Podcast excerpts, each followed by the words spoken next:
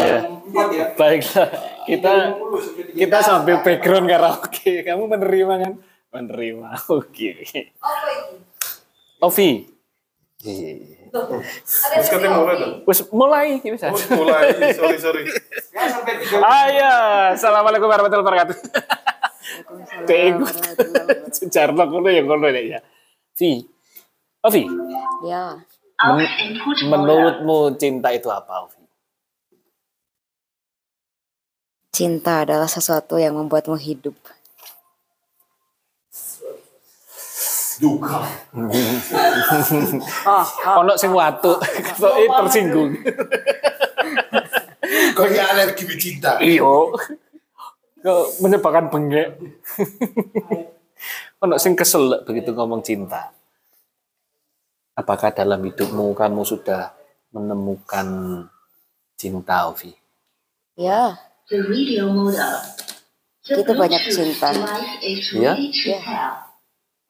Berarti sekarang kamu bisa mengatakan dirimu sudah hidup. ya, aku sedang hidup saat ini. Di sini.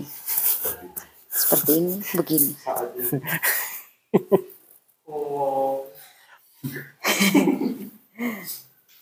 Tapi apakah menurutmu semua manusia itu butuh cinta, Ovi?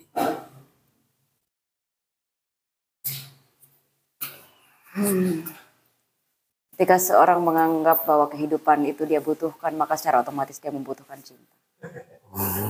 Karena cinta adalah hidup itu sendiri. Oke. Oke, ber-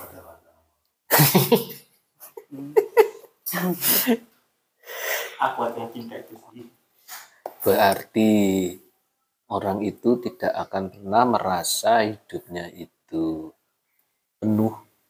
Hidupnya itu Loh, kok suaramu tadi lanang? Oh, betul ya. Kira dek karaokean terus suaranya tadi lanang. Itu.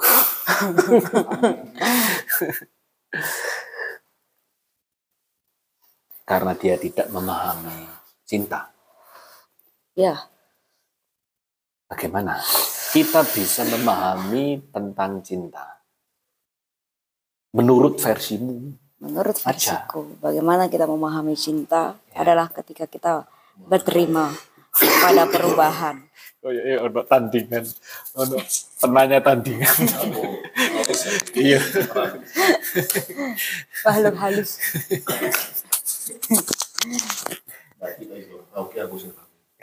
Dia ketika kita sudah bisa menerima perubahan.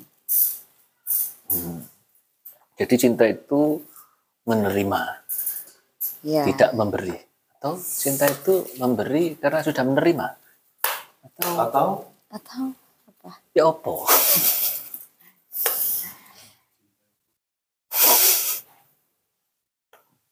Meneri, ketika kita menerima itu secara otomatis menurutku kita sudah memberi. Karena Mener- memberi penerimaan kepada diri sendiri. Oh, sejauh mana kamu itu perlu menerima hidupmu? Apa yang sudah kamu terima di umurmu yang ke Dua puluh wawut. Dua puluh. Oh, berapa? enam. Dua enam. 26 itu masuk fase dewasa muda. Ya, Dibahas mana? dewasa dibahas mana? soalnya nggak kerikot kemarin. Oh iya, ngotot. Kudu dilupukno antara dewasa dan bijaksana. Apakah dirimu itu kamu anggap sudah paham tentang cinta di umurmu yang ke 26? Hmm, aku merasa untuk saat ini aku paham akan cinta itu. Namun ketika pada akhirnya ada perubahan terhadap apa yang aku anggap sebagai cinta, maka aku akan menerima perubahan itu. Setelah aku menerima perubahannya, maka aku lagi-lagi merasakan cinta.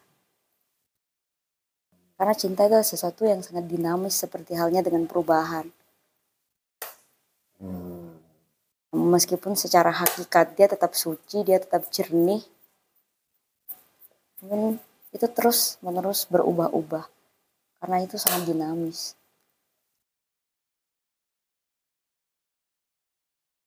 Kalau begitu kenapa orang sering sekali mencurigai cinta? kamu jangan jatuh cinta karena jatuh cinta itu jatuh sakit atau jatuh cinta itu dekat sekali dengan menderita kamu.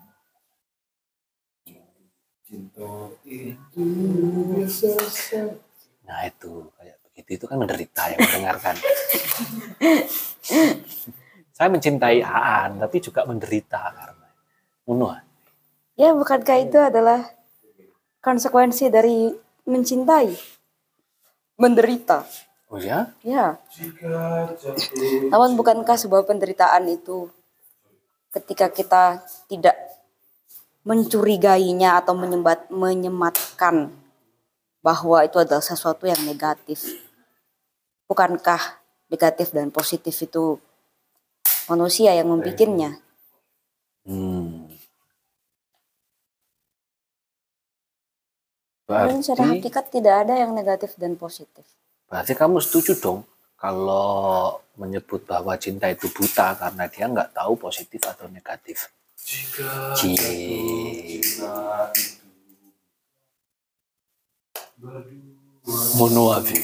berdua. Hobi. Karena kalau buta, seperti yang dibilang Aan, kemungkinan konsekuensinya untuk tersesat. Berarti kita harus sadar sewaktu jatuh cinta. Ya, menyadari cinta. Cinta itu dengan kesadaran yang sangat utuh. Barulah kita kemudian bisa merasakan cinta itu sendiri. Kalau makanya berapa sering kali orang-orang itu jatuh cinta dapat sakitnya aja gitu. Karena, Karena, tidak dengan kesadaran. Oke. Berarti cinta membutuhkan syarat untuk dia bisa dipahami. Ya, Kamu setuju? Ya aku setuju karena kita akan manusia yang dikaruniai akal. Hmm. Hitung-hitungan dong kalau cinta lek dikasih akal. Karena akal selalu menghitung, selalu menganalisa, selalu mempertimbangkan ini itu, itu ini. Ya, benar sekali. Namun, berangkat atas dasar yang pertama bahwa ketika kita memiliki kesadaran, maka apa pun pertimbangan dan yang ini itu itu selalu berangkat atas dasar kesadaran. Dan bagiku, kesadaran yang sangat utuh itu tidak mungkin mencederai satu dan lain halnya. Kesadaran itu sebagai pintu masuk untuk merasakan cinta yang sesungguhnya. Berarti ada cinta yang KW Ada dan bootleg. ada cinta yang masih Hmm. masih beranggapan ini dan itu. Cinta yang masih bersyarat. Dia menganggap Oh, dia mencintai tapi sejatinya enggak. Itu mungkin hanya hubungan saja politis saja. Berarti dalam konsepnya Ovi, cinta itu kayak bayi gitu ya. ya. Dia akan bertumbuh nanti tergantung dari kesadaran kita membawanya ke mana atau tidak adanya kehadiran kesadaran. Mengafi. ya cinta itu misalkan seperti kita sekarang ini sedang duduk di dalam rahim ibu ibu semesta jantung itu adalah Aku nangis mana lho Ari-arinya. iki kok video cok rono Vi. Aku sedino wis nangis bolak-balik. dan Untung gak ditelok bojoku aku pas nangis. jantung itu kan adalah ari-ari yang terus membuat kita bisa kita bisa hari-hari. ya, terus plasentanya Konten ngomongan. dan semesta ini Mangan po ngomong. kok Potong, kakak, potong. dan semesta ini adalah ibu jadi kita sekarang ini sedang berada di rahim ibu jadi kita ini terbungkus Mhm. kita sedang berada di rahim yang sama Membutuhkan gajah untuk menginjaknya sehingga bisa pecah bungkus rahimnya.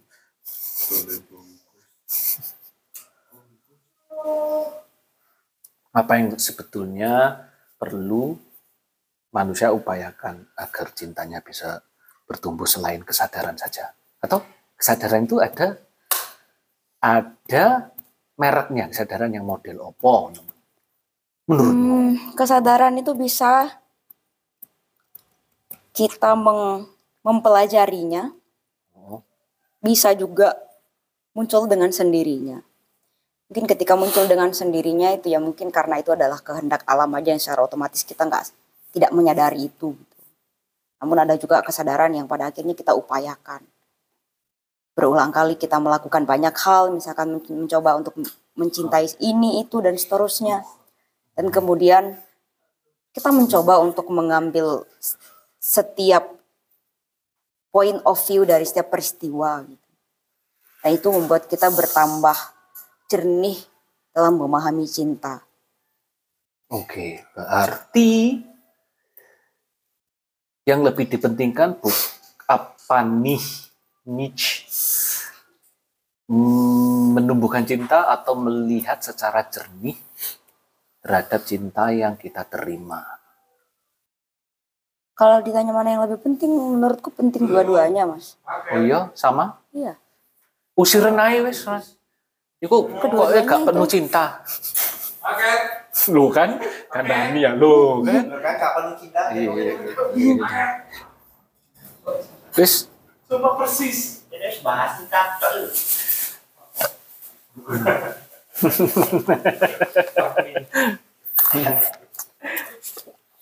mereka harus sama-sama penting. Iya, itu sama-sama penting. Kopi ini sobat Ombi. Aku dan Aan, tapi tidak apa-apa. Hmm. Itu kan cinta. Hmm. Yang ngebuat ini siapa? Yuk. Lah makanya, Aku memuji Cinta dirimu sendiri, kan- aku isin. secara nggak kita sadari, nggak kita rencana terus bertukar kembali, bertukar kembali, bertukar terus menerus. Tidak pernah hilang. Tidak pernah hilang. Tak Cinta pernah. kita terus diliputi oleh cinta sebetulnya. Ketika kita deal bahwa kita memi- deal-dealan dengan semesta bahwa kita akan hidup, maka di situ kita sudah secara otomatis di- diliputi oleh cinta. Otomatis ya. Ya, Apa yang membuat kita merasa kita itu kurang dicintai? karena banyak Aku seperti tidak ada yang mencintaiku. Misalnya ngomong.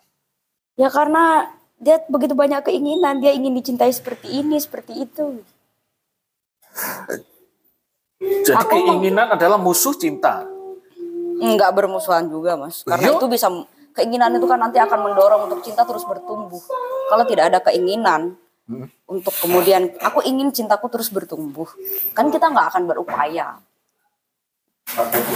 untuk terus merawat, menumbuhkan cinta itu. Halo. Terima Halo, kasih. Mas Autus. Terima kasih. Iya. Hah? Apa yang diperlukan agar kita bisa mengayam,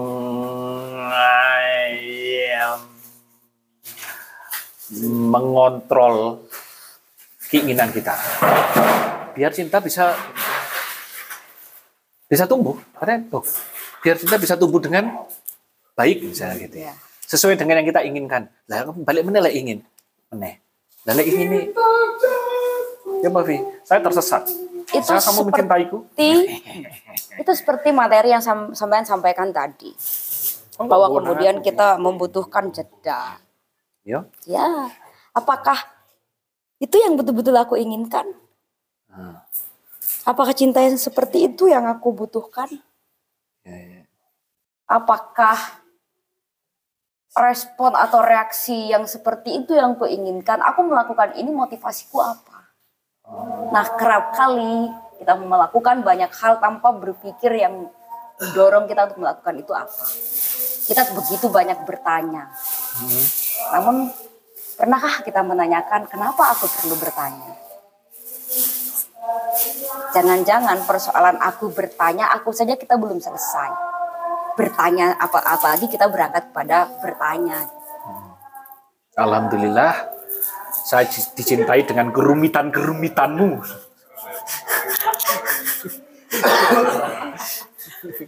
saya mau melambaikan bendera putih tapi tidak ada yang berwarna putih kecuali Kresek.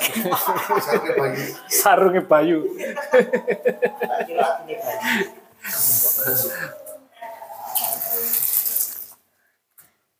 Karena banyak sekali orang yang mendefinisikan apa konsep-konsep cinta itu kan, Mas. Emang Kenapa? Dengan kita berusaha mendefinisikan cinta itu apa? Apakah itu sebuah kesia-siaan? Tentu tidak. Tentu tidak. Sebagai orang yang malas berpikir, malas berkontemplasi, bahkan hasil pemikiran dari orang lain bisa jadi itu kita butuhkan. Itu berguna bagi kita. Kayak misalkan konsep cinta yang di- dikemukakan oleh Eric Fromm, misalkan yang mulai banyak orang menggaungkannya. Gitu. Jadi untuk bisa mencintai, kita itu harus punya knowledge. Kita harus punya pengetahuan akan cinta itu sendiri. Misalkan aku punya pasangan, pasanganku ini, aku harus memahami pasanganku dan aku juga harus memahami diriku. Hmm. Maka dengan begitu aku tahu bagaimana aku memperlakukan cinta itu. Hmm. Berarti dia akan sangat tergantung dengan pemahaman kita pada diri kita sendiri dan pemahaman kita pada orang lain. Atau kita ikut dia saja. Ke mana cinta itu mendorong kita melakukan hal apa aja. Ya itu juga enggak apa-apa. Namun kalau pakai kak popo kak popo konsepnya Eric Fromm kan gitu. Kita Banyak harus punya knowledge dulu, habis itu baru kita punya tanggung jawab.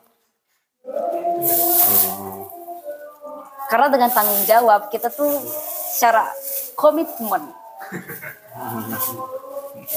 kita tahu komitmen, kita kemudian bertanggung jawab dan kemudian bertumbuhlah cinta itu yang saling meng- meng- apa ya, meng- memberi, mengasihi. Karena tanpa diminta, kita tuh sudah tahu. Tahu apa? Tahu bagaimana cara memperlakukan cinta itu. Berarti itu Kan kayak misalkan gini loh mas. Banyak sekali orang, kamu itu nggak memahamiku, kamu tuh nggak paham sama aku, bla bla dan seterusnya. Nah itu terjadi kan yang kemudian membuat pemahaman muncul buat cinta itu cedera karena kurangnya pemahaman kita sendiri. Berarti kita nggak bisa menjeburkan diri kita pada cinta saja tanpa kita punya pemahaman. Apakah itu yang kamu maksudkan? Kita tidak bisa menceburkan diri. Apa mas? Hmm? Kita tidak bisa menceburkan Kita tidak bisa semerta-merta untuk berpasrah pada cinta saja tanpa perlu membu tanpa perlu mengembangkan pengetahuan yang cukup atas diri kita atau atas diri orang lain yang kita cintai. Kalau sejauh ini dari konsepku, cinta itu kan setiap orang punya potensi karena dia hidup lagi-lagi itu. Satu, Syarat tumbuhnya cinta adalah dia hidup dulu. ya dia tuh harus hidup. Batu nggak punya cinta. Pembantu hidup. Oh iya? Ya. Oke. Ntar nanti tanya pada guru fisika. Atau guru biologi. Kau no ya ini sing ngurusi biologi ya. Karena bagiku ke, ke semua segala sesuatu yang punya energi, Ah, maka dia hidup Oke. buat aku. Ya, konsepnya begitu ya. Yap. Berarti semua makhluk baik itu yang kita anggap benda ya enggak ada benda mati dan enggak ada benda hidup kalau konsepmu begitu semuanya adalah benda hidup Ya. ya oke oke oke. Ini nggak jadi masak spaghetti ya? Hah? Nggak jadi berarti. kenapa kok nggak jadi Jadi, kenapa kok nggak jadi jadi. Lho, kon mang golek-golek wonge, saiki ono kate mbok Gua nggak ya. capit. Ya. iki mang golek-golek i. Iku butuhe ngono tok kemari wis. Makanya kamu udah biasa ya digituin ya.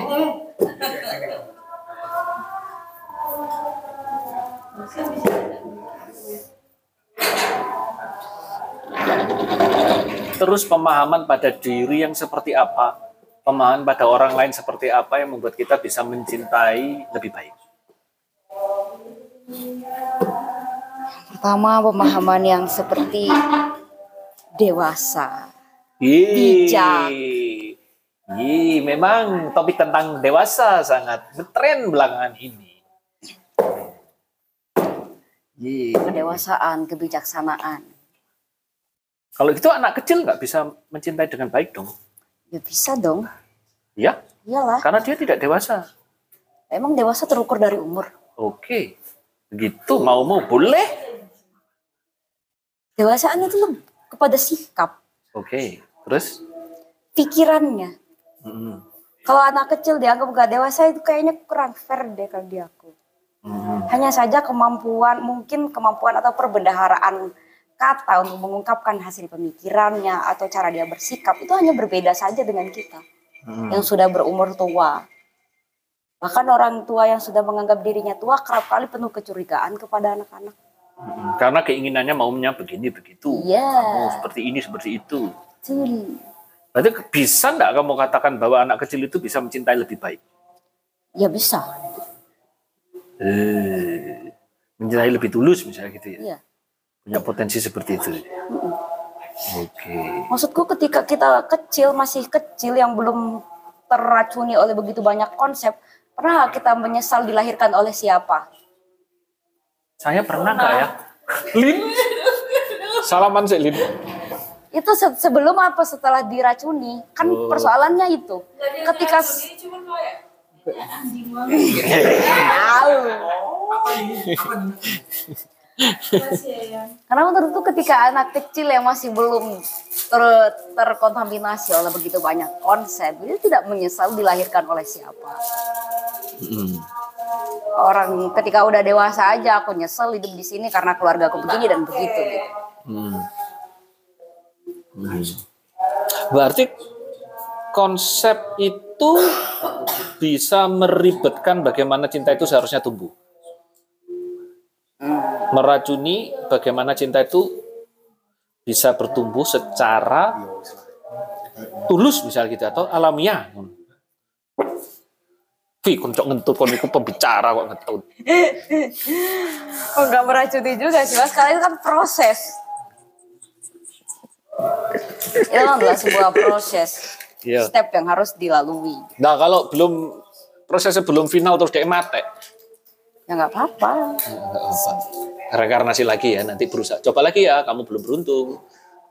Reinkarnasi nanti penebusan dharmanya yang belum selesai di kemudian. Iya, coba lagi ya. Oke. Ya kan pembagiannya itu sudah cukup. Oke. Berbicara kecukupan. Saya belum begitu paham tentang memahami orang lain.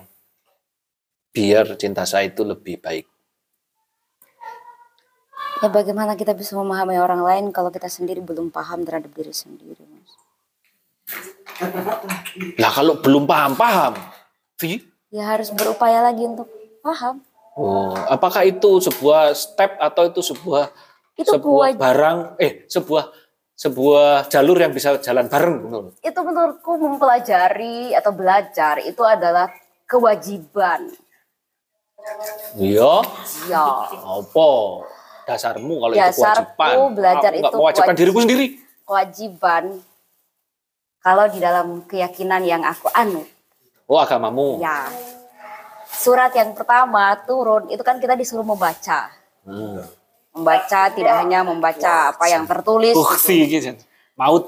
Oh, ya. Kita itu membaca apa yang tidak tidak hanya membaca apa yang tersurat tapi juga yang tersirat gitu. Tidak hanya membaca teks tapi apa yang tersimpan atau yang tersembunyi di dalam teks itu nak sing langsung bengek kon krungu. Nah, terus ada lagi yang mengatakan di, di keyakinanku itu bahwa Hmm.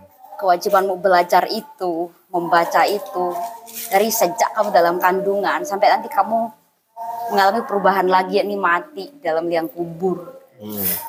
Iya lah Enggak. dikubur, Vi. Ya di obong kayak iso gitu. Bu. Ya itu Nganu. Nganu apa? Nganu, nganu. artinya kewajiban untuk belajar itu ya dharma sepanjang hidup. Hmm. Berarti Yang cinta tadi kata kuncinya yang ku dapat ya.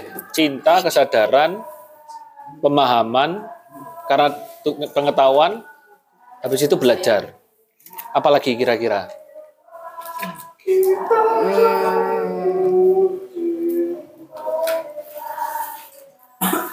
permisi ya An.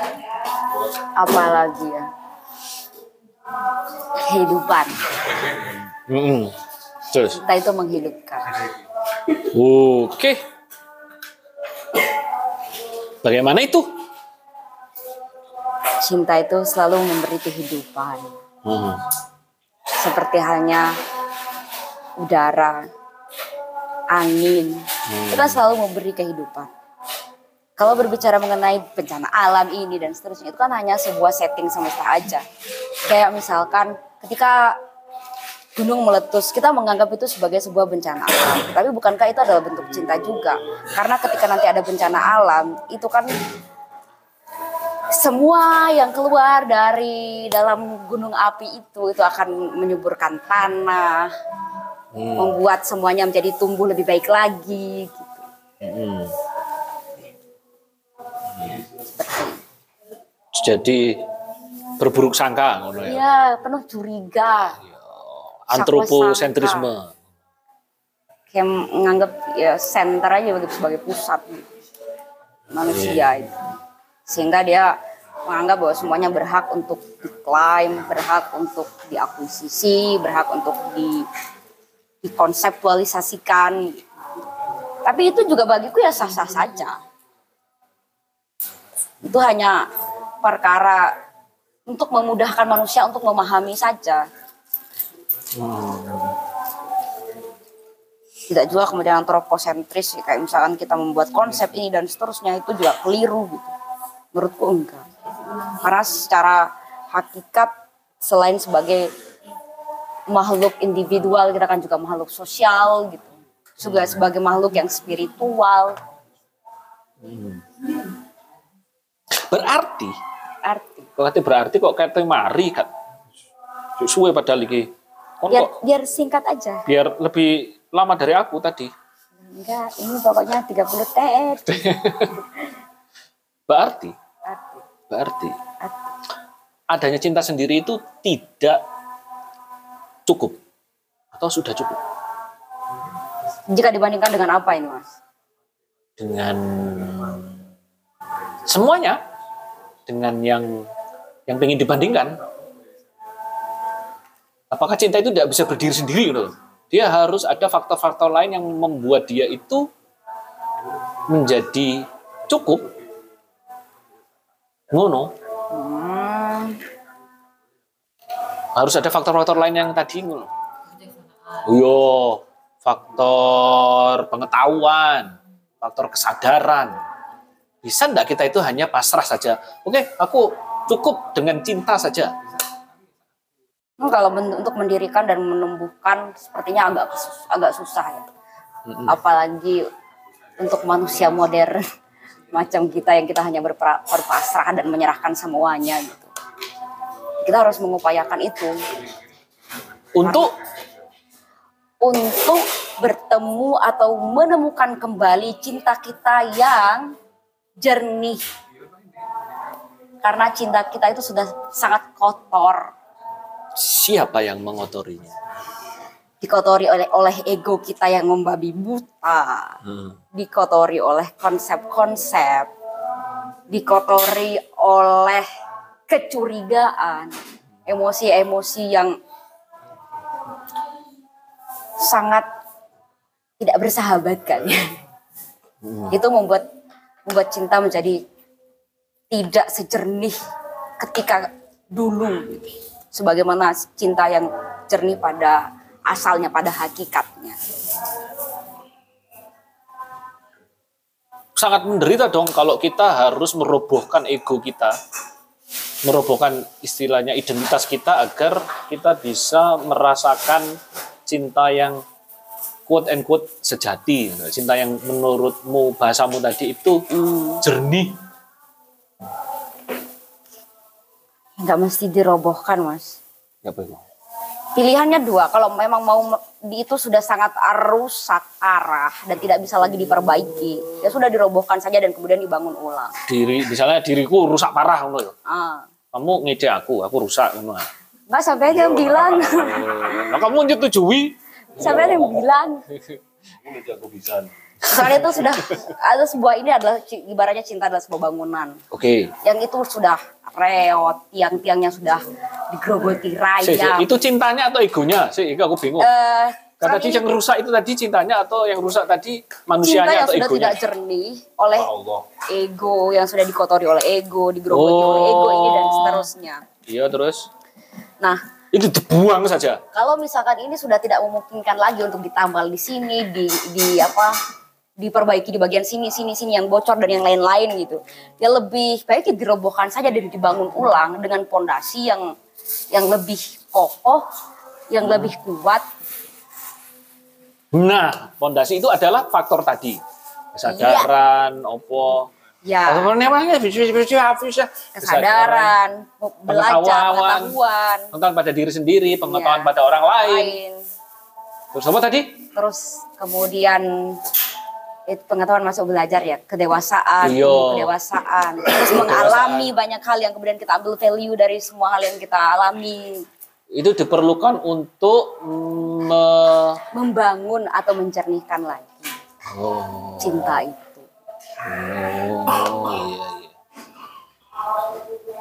Oke, pertanyaan saya terakhir. Oke, Cinta itu sudah ada sejak kita lahir atau sebelum kita lahir? Maksudnya kita itu uh, God given. Terima kasih ya, An. sebelum Sebelum atau diberi setelah kita hidup sebelum kita hidup sudah ada. sudah ada. Karena kita hadir itu karena cinta.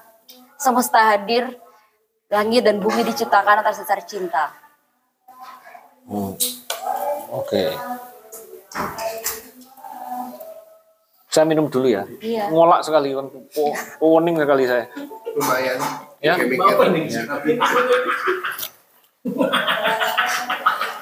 Memang begini. Berbicara dengan sastrawati itu begini. Saya agak menyesal saya. Kalau misalnya nih, pertanyaan saya terakhir, memang terakhir saya ini terakhir mana? Terakhir, Baru dua kali terakhir B. Oke. saya tadi terakhir A.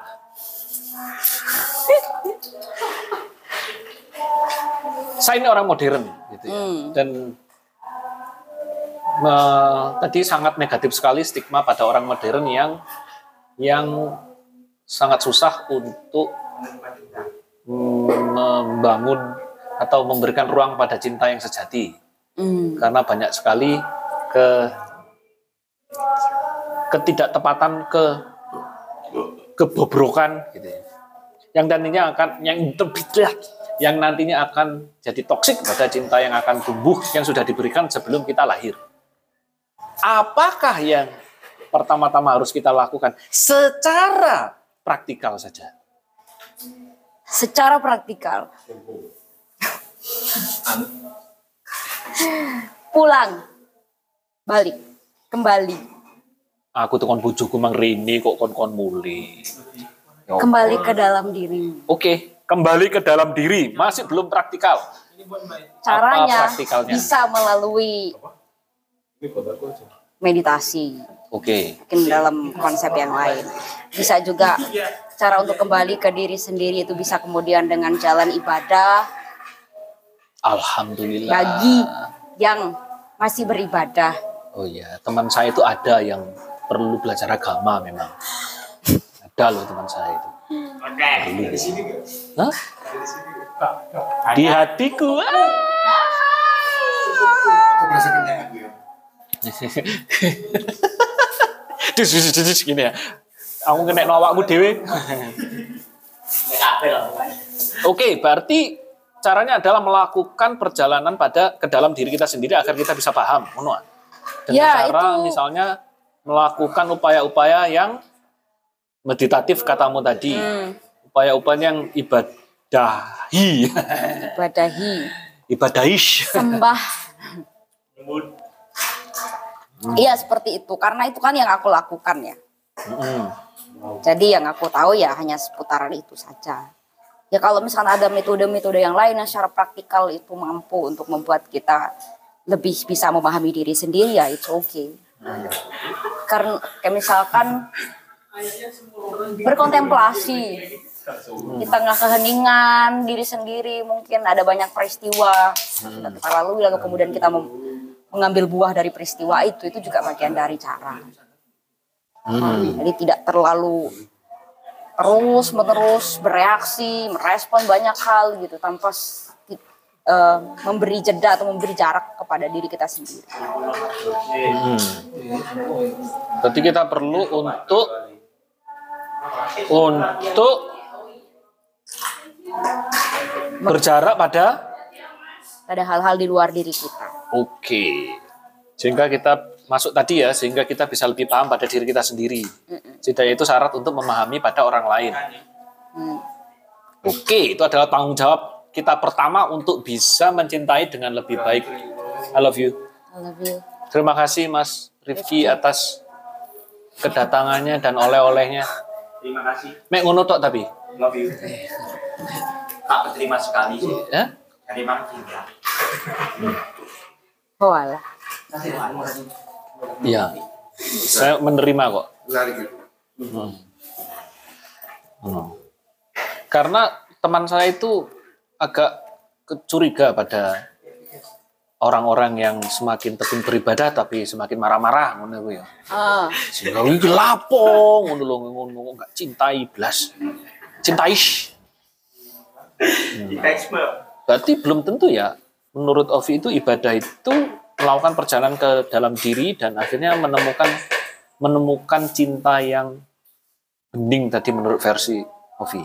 Belum tentu. Gitu ya. belum tentu bisa jadi ada ada kelirunya dalam cara dia beribadah gitu.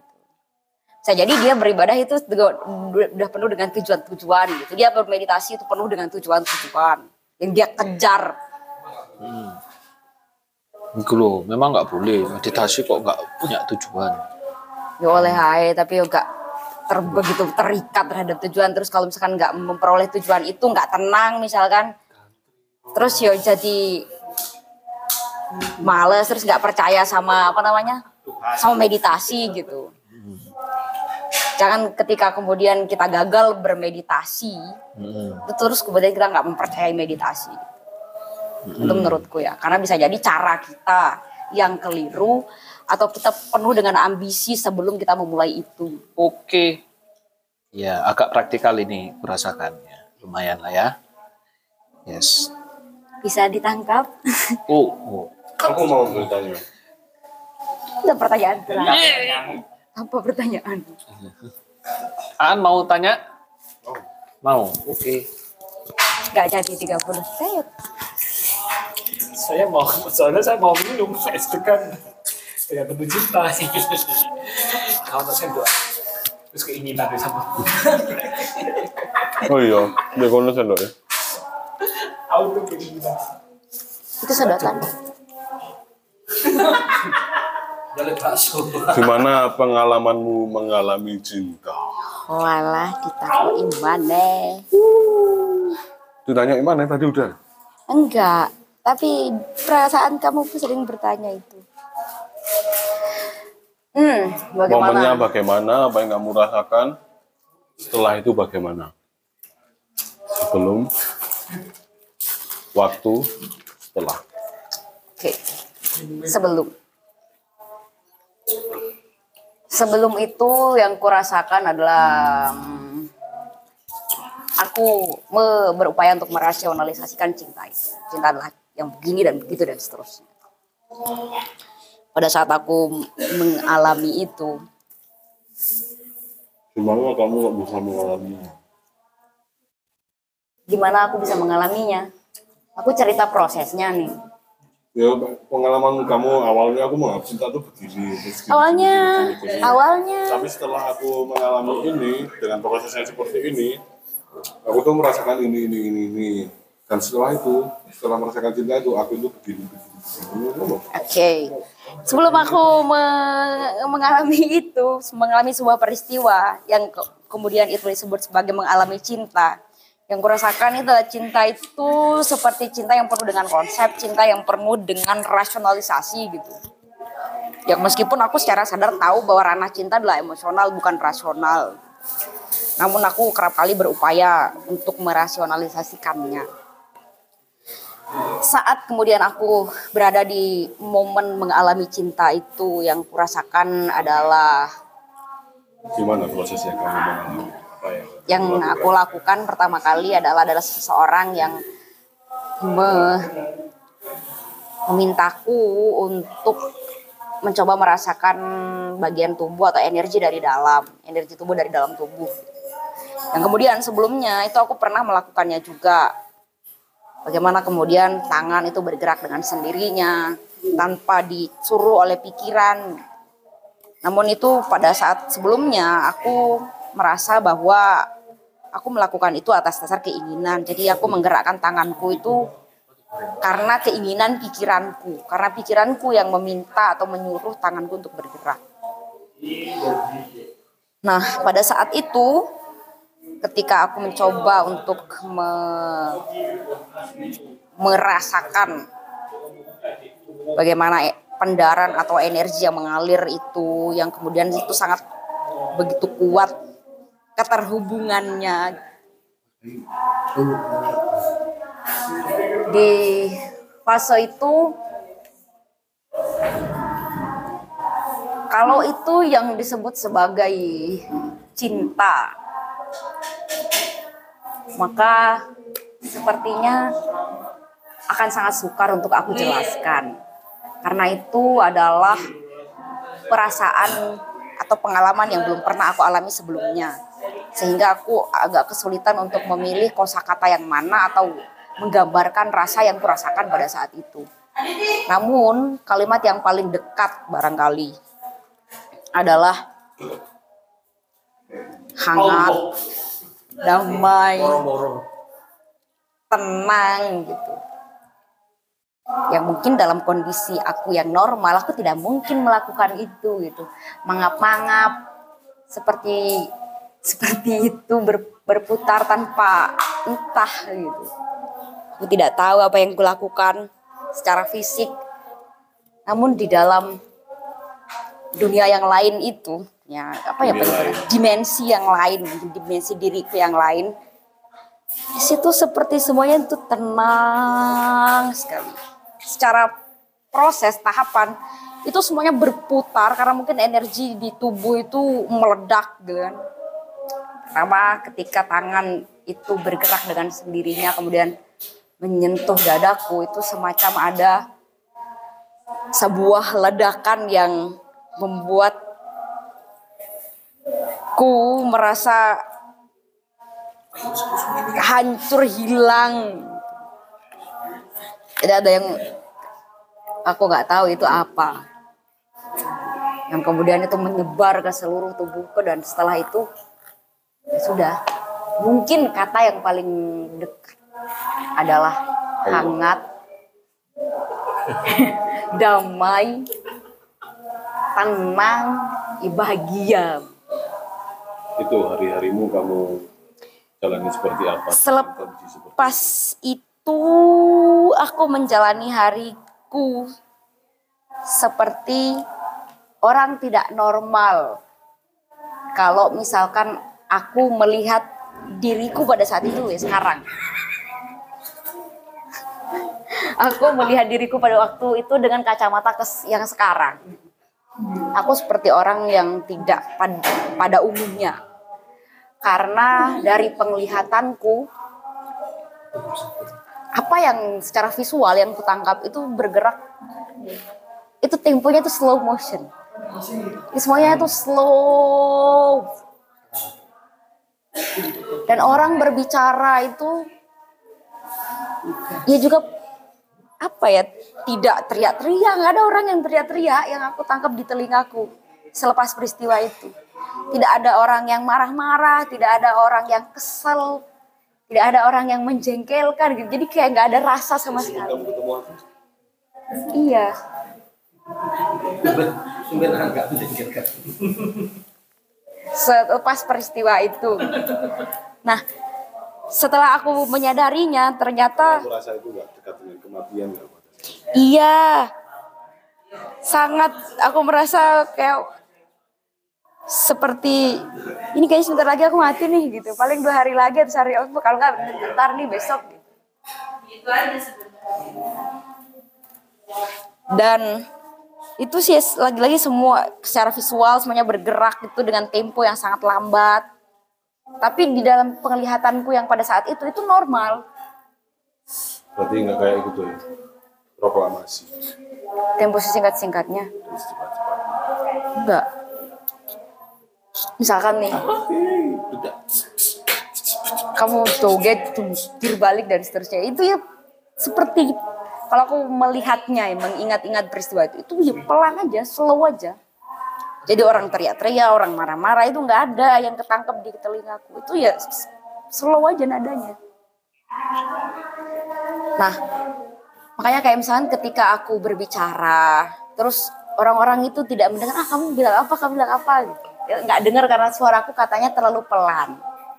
Nah dalam kondisiku itu, itu udah suaraku yang wajar karena yang yang ditanggap oleh telingaku teman-teman ngomong itu begitu.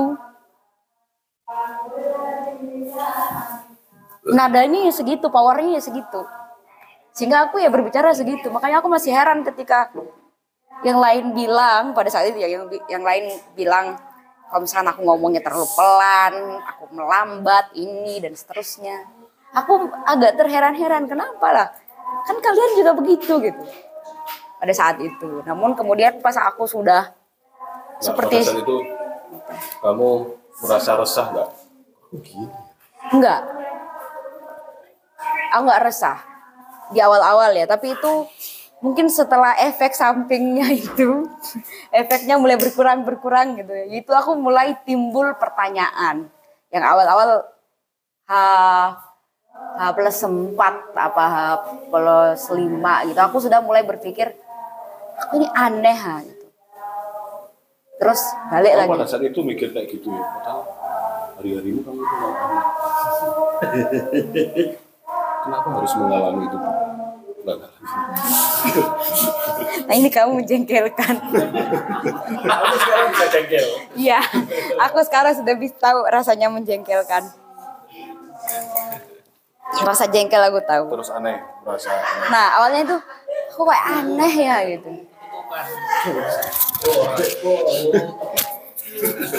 Lalu, Terus selang lagi berselang waktu lagi aku mulai berpikir aku gendeng ya. Lama-lama aku mulai mempertanyakan misalnya ini aku lagi sekarat ya sampai aku cari tahu itu ciri-ciri sakaratul maut di di internet aku sampai cari tahu seperti itu terus lambat laun aku terus lagi-lagi sampai akhirnya peristiwa yang di atas atap ketika aku merekam puisi yang semacam ada frekuensi yang mencoba untuk masuk di hasil recordingku itu. Nah, dalam kondisi itu aku tidak menganggap bahwa itu menakutkan, itu apa dan ini gitu. pada saat itu. Namun setelah aku mulai beranjak kepada kondisi yang seperti semula, itu aku mulai takut. Jadi aku tidak pernah lagi datang ke atap, tidak pernah lagi naik ke sana, terus aku penuh orang-orang istighosah ini perlu dihentikan nggak? nggak perlu. Ya. Jadi ya itu bertahap sampai akhirnya karena ya itu penuh penuh kecurigaan aku setelah melewati banyak proses-proses itu. Oh, kok aku jadi aneh, aku jadi gendeng, aku merasa aku ini akan mati gitu. Tapi itu ya bertahap semua. Kalau di awal itu nggak ada pikiran-pikiran seperti itu. Nah, begitu ceritanya. Terus, pada saat itu kamu merasa nggak mau pergi dari situ nggak? Ketika udah mau pergi nih, kamu mulai beranjak dari dimensi itu habis ini. Enggak, pada saat itu nggak ada keinginan itu sih. Sekarang, Ya, ya jalan aja kalau sekarang. Kalau misalkan akhirnya dipertemukan dengan kondisi seperti itu ya nggak apa-apa. Namun sampai ini aku pernah berpikir bahwa kalau misalkan dua hari lagi aku memberikan tenggat waktu pada diriku sendiri. Kalau seandainya dua hari lagi aku tidak balik normal seperti layaknya orang-orang gitu karena aku sudah mulai resah dengan diriku yang seperti itu. Maka pastinya aku kalau tidak meminta bantuanmu sama Pak Sindu untuk menemaniku atau siapa yang lain gitu. Namun kenapa yang terpikirkan pertama kali itu adalah kam, eh, Aan sama Pak Sindu karena itu yang semalam bareng sama aku. Bertahun-tahun. Jadi aku sampai mikir seperti itu, aku harus mintai dua orang ini untuk membarengiku lagi supaya aku bisa kembali beraktivitas seperti orang normal. Seperti itu. Tapi kan banyak sekali bantuan dari teman-teman ya kayak misalkan eh, Mas Bernard ngasih saran gitu kan ngasih pemahaman baru soal kondisi seperti itu terus Pak Sindu juga terus menerus ngasih aku pemahaman-pemahaman baru. Mas Sigit juga bilang kamu milih mana? Mau milih mau jadi dukun apa ini? Potensi kayak jalan masuk gitu. Ini potensi kamu pintumu sudah terbuka kamu memilih jadi dukun gitu Dukun tuh oke Bang. jadi dukun atau memilih jadi orang yang penuh cinta katanya gitu. So aku ya cari-cari tahu juga nah, kondisi itu. Pada akhirnya keluarnya bagaimana? Kamu bisa menjadi orang normal. Hari ini kok gila nih sih? Maring nganu es dibuat di sutono pun gue Cinta kok. Iya, iya. Seneng aku.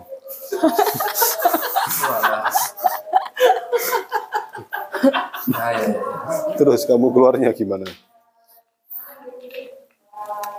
Ya aku keluar itu yang bener-bener aku ngerasa bener-bener keluar langsung itu kan pas bikin kursi dari pagi itu.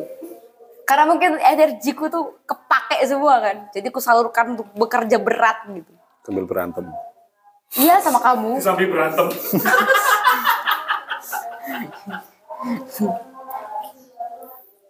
Tuh. Kamu merindukan suasana atau kondisi itu atau tidak? Sekarang. Aku merindukannya, tapi kalau misalnya aku tidak bisa mengendalikannya, aku nggak mau. Karena situasi seperti itu sangat nyaman, kurasakan. Bahkan sampai aku tidak tahu kosakata apa sih yang bisa mewakilinya gitu. Karena menurutku kayaknya aku belum tahu kosakata apa deh. Aku nemu kosakatanya dulu itu. Apa tuh? Yang paling tepat setelah itu. Hancur. Oh, Karena tapi ketap-ketap kalau. Eh, ya wis. Kata astagfirullah, alhamdulillah. Kata Pai. Ya. ya itu. Kalau misalkan ditanya merindukan aku merindukannya dan aku pun menginginkannya. Namun kalau aku tidak bisa mengendalikan itu atau memanfaatkan menyalurkan kondisi seperti itu ke hal yang lebih produktif atau yang lebih lebih bisa membuat aku bertumbuh gitu. Aku nggak dulu deh. Berarti dari sini bisa tak tangkap bahwa kondisi seperti itu butuh kesadaran kebijaksanaan Ya. untuk tetap connect dengan orang lain dengan kondisi normal. Betul. Dan pada saat itu aku tidak memiliki itu sama sekali.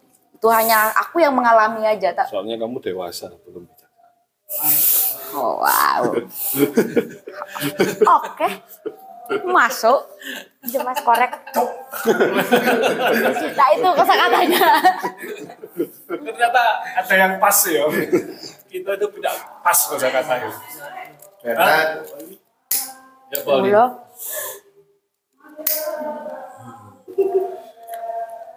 Tapi hari ini kamu ada di situ nggak? Di titik-titik tertentu, wah aku di sini lagi terus keluar lagi. Iya sering bolak-balik seperti itu. On off on off misalnya. Tapi on off-nya kamu yang nge-on kan apa Ah, nge-off kan? aku sadar. Jadi kayak misalkan aku atau ter on sendiri, ter off sendiri. belum seperti itu. Jadi aku yang menyadari untuk me- mematikannya. Jadi aku matiin dulu, gitu. aku switch dulu lah. Soalnya kayak misalkan pas meditasi di air tadi pas kumkum. Nah itu aku sudah wah kayaknya aku udah mulai jauh nih gitu. Aku akan jauh lagi. Jadi aku mulai narik nafas panjang lagi untuk menetralkan kondisiku seperti semula. Baru aku bernafas seperti biasanya. Kok udah mulai diambang nih aku tarik nafas panjang lagi, kita embuskan panjang. Kamu nggak terganggu waktu kongkom ada orang bogo-bogoan.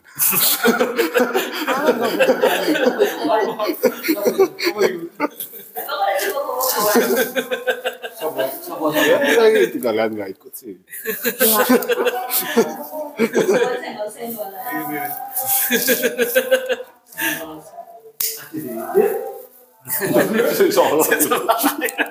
Ya, Ya saya hidup, kamu Saya saya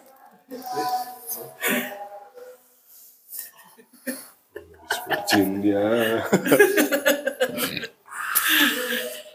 Udah. oke Oke. ada yang mau bertanya kawan-kawan Eh, pertanyaanku terakhir wes. terakhir C Terakhir ya. Bener terakhir loh ya. Iya.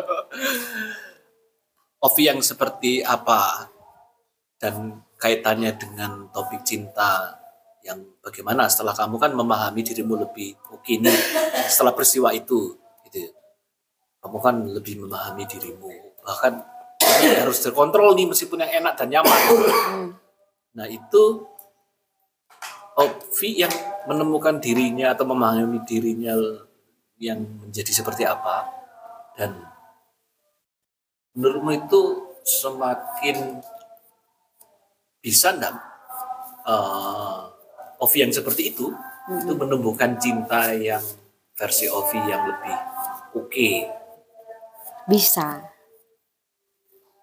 Udah. Bisa, Bisa. enggak kan? Bisa. waduh ya aku mau ngomong Nah, tapi kok kamu gini-gini aja katanya bisa Apanya?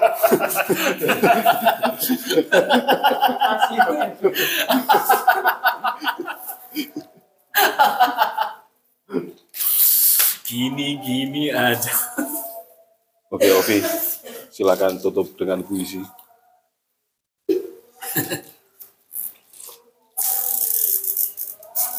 Siap.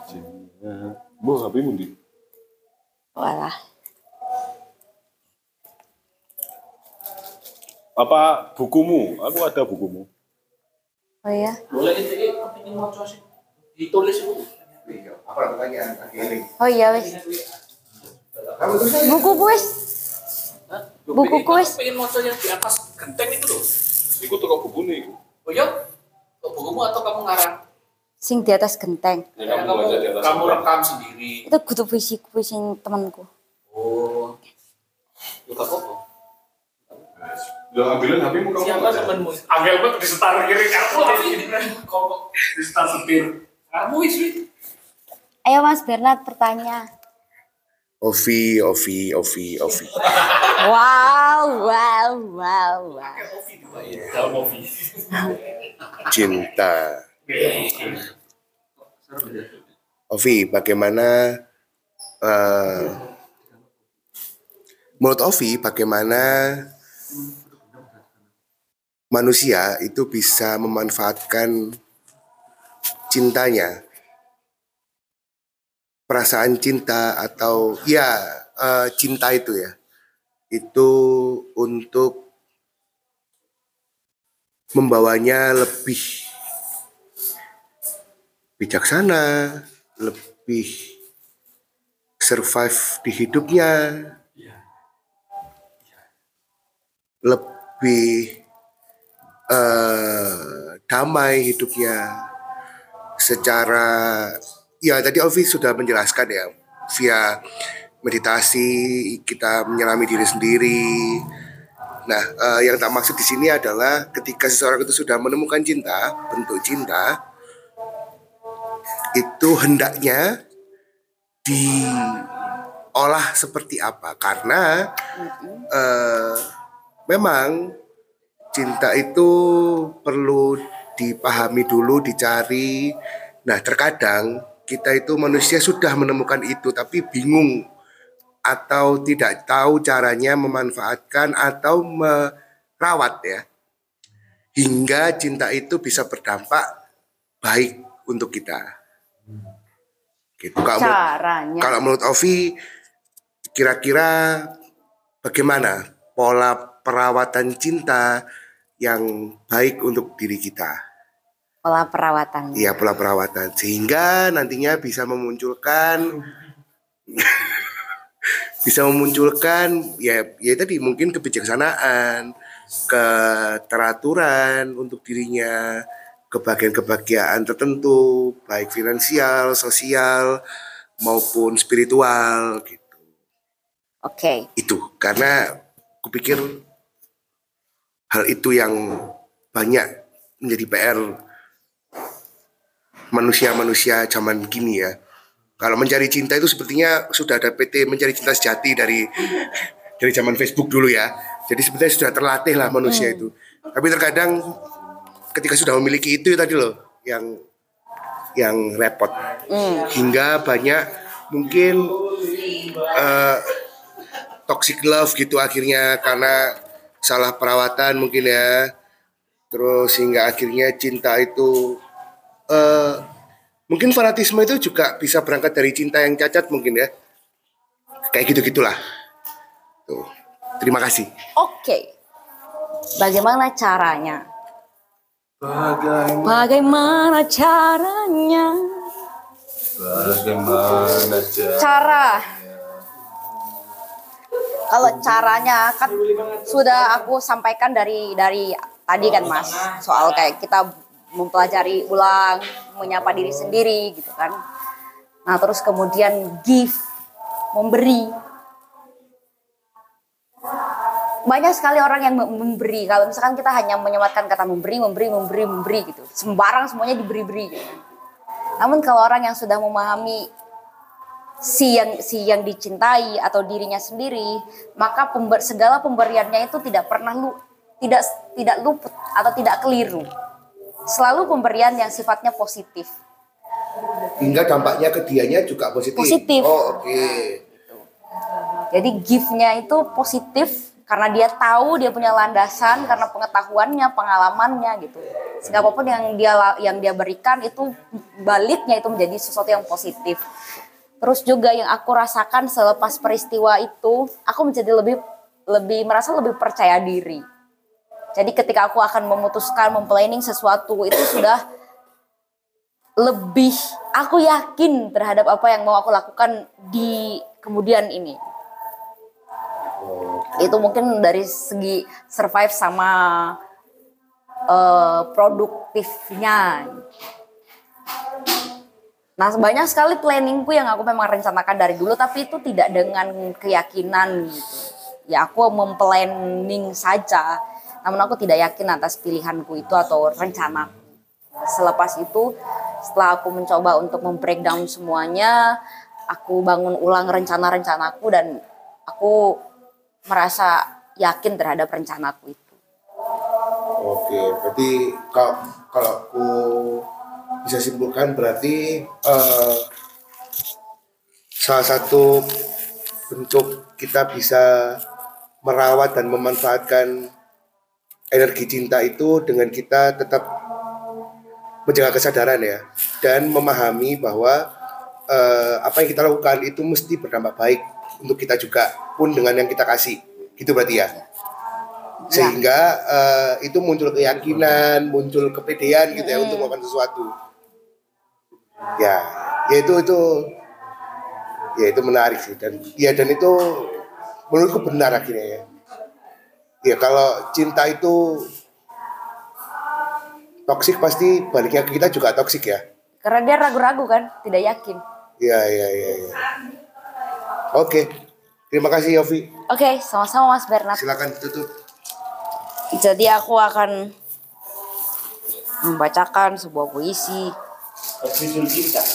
yang berjudul aku memilih dulu ya.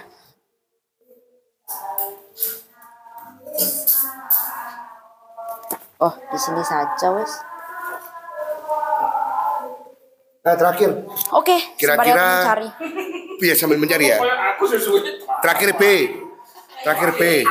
Oke, gak apa-apa, Mas. Kira-kira nih Hmm. bentuk aktual dari cintamu terhadap eh, anakmu bernama Buku Saru. Kira-kira apa rencanamu ke depannya? Hmm. Yaitu itu kurasa juga bentuk bentuk eh, menyemai cinta dan menjaga cintamu terhadap anakmu ya. Dan dan di sini aku juga berkeyakinan bahwa Saru ini sebagai kamu akuisisi sebagai iya sebuah anak yang kamu lahirkan dari rahimmu begitu ya. Tuh. Ya, kemarin itu kan Aku merawatnya hanya dengan memberinya doa. Gitu. Jadi aku banyak ritual sebelum tidur dan setelah bangun itu aku menghadiahkan Al-Fatihah kepada Saru, kepada diriku dan kepada orang yang hmm, memberikan sumbangsihnya terhadap lahirnya Saru, orang yang membaca Saru gitu dan semua muanya. Nah untuk yang sekarang itu aku mulai berencana untuk mempromosikannya lagi dengan cara aku berencana untuk mengirimkan bukuku ke eh, sastrawan yang aku kagumi dan kemudian mereka mereviewnya gitu. Terus kemudian aku berencana juga untuk mempromosikannya lagi dengan lebih sering memposting di media sosial gitu. Karena aku kan tidak ada posting sama sekali. gitu. Karena ternyata setelah aku ketahui aku tidak memposting itu ternyata karena aku belum percaya diri. Jadi aku masih ya enggak ya, posting enggak ya. Atau kabari enggak kalau aku udah ada buku yang terbit. Ya, ya, ya. Semoga itu menjadi jalan yang baik dan menyenangkan untukmu ya. Amin. Allahumma fir.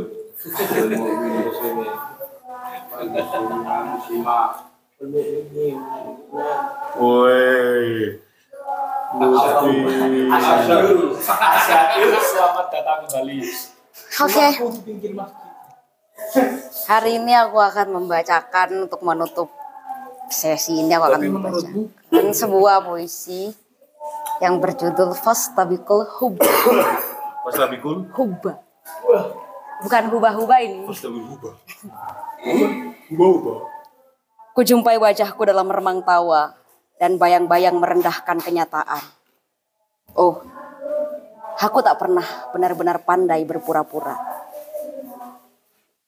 Buku petualangan belum terisi barang sehalaman. Kali ini telah kukawinkan jiwaku dengan sajak-sajak. Pada malam pertama, dalih menyetubuhi pahala dan dalil menggeliat dalam dosa. Aku bertanya, pernahkah surga mendoakan neraka? Ikhlaskah neraka menerima takdirnya? Oh, dosa. Aku ingin mencintainya. Tuhan pun cemburu pada Ibrahim. Surga, aku ingin mencintainya. Fir'aun pun cemburu pada Maryam. Pahala, aku ingin mencintainya. Nabi pun cemburu pada Hajar. Neraka, aku ingin mencintainya. Malaikat pun cemburu pada Muhammad.